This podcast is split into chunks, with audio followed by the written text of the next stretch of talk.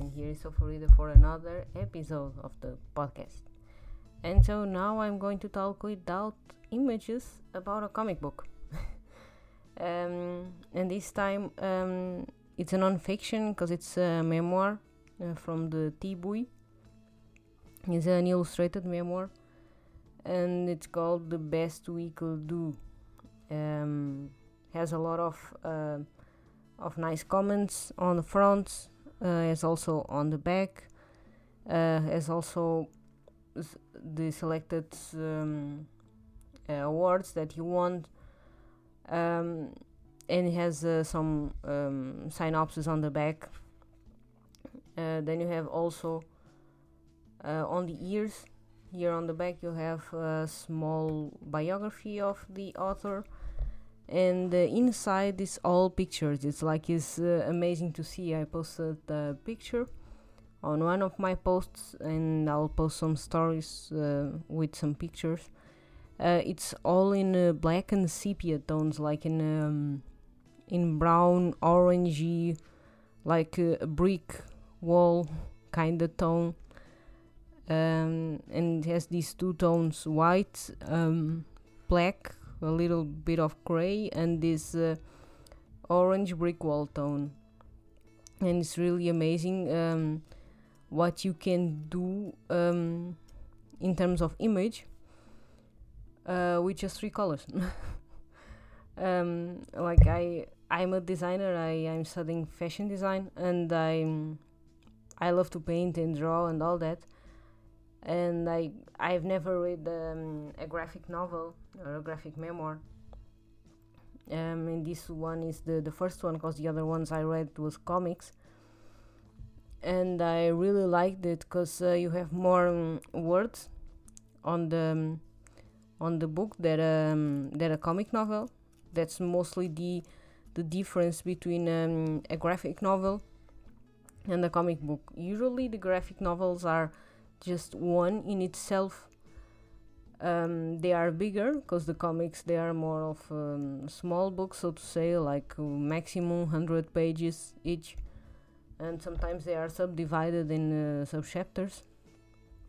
Um, and then a graphic novel, you have a, a bigger book um, with images, and sometimes you have a lot of text, sometimes you don't have much, and um, in this way it's just phenomenal how she um, describes how she um, draws all the the story of her family. Because um, that's the story of her family since 1945 uh, like since the um, the second world war.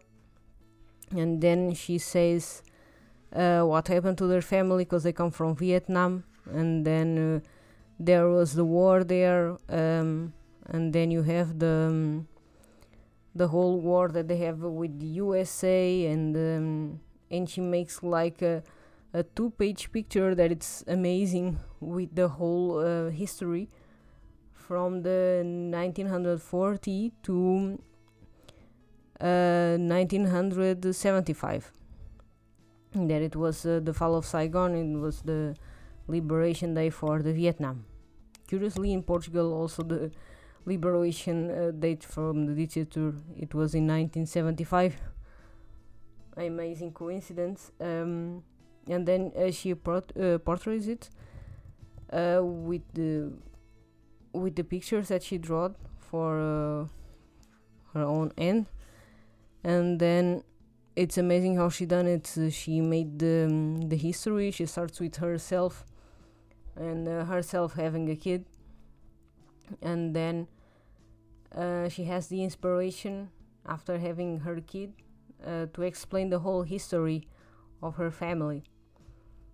Because um, they come from Vietnam um, as refugees uh, in boats and all that um, and they come to the USA and then they explains how she lived with her brothers um, with her parents uh, and then the relationship with the whole family um, from Vietnam to um, USA. How did they arrive here and all that? Um, yeah, and it's kind of amazing. And um, the title is also really great because if you read the title, the best we could do, and it's, I think, in every situation, um, every family does that.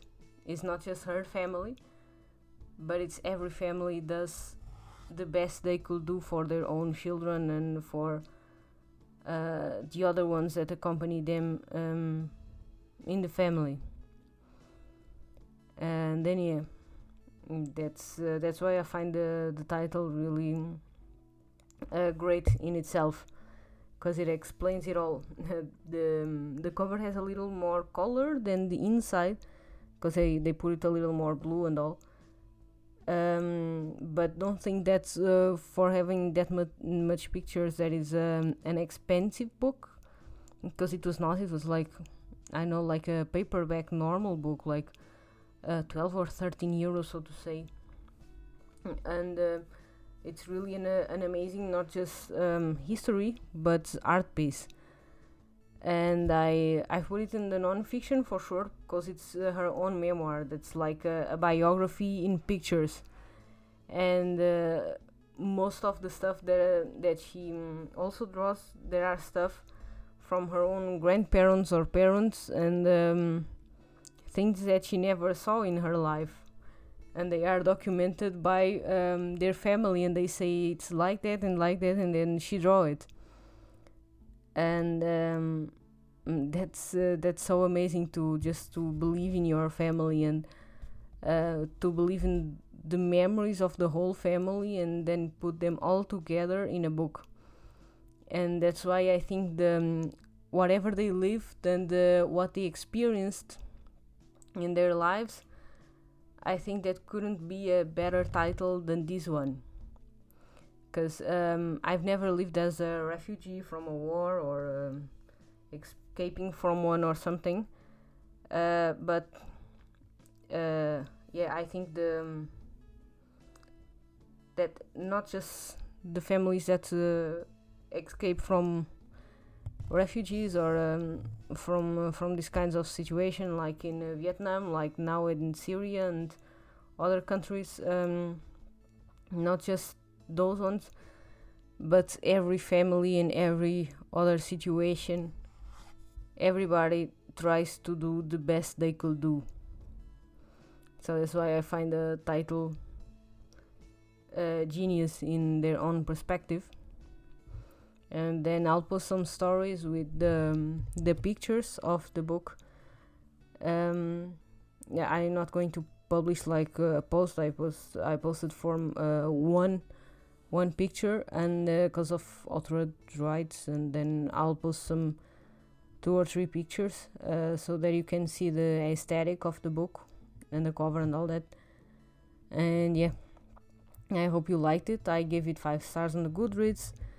I hope you try to read that one. I read it in a day because it's um, I had some time in that day and it was an amazing read to do it and you get uh, involved in the in the story and you get involved on their memories and you get stuck to it.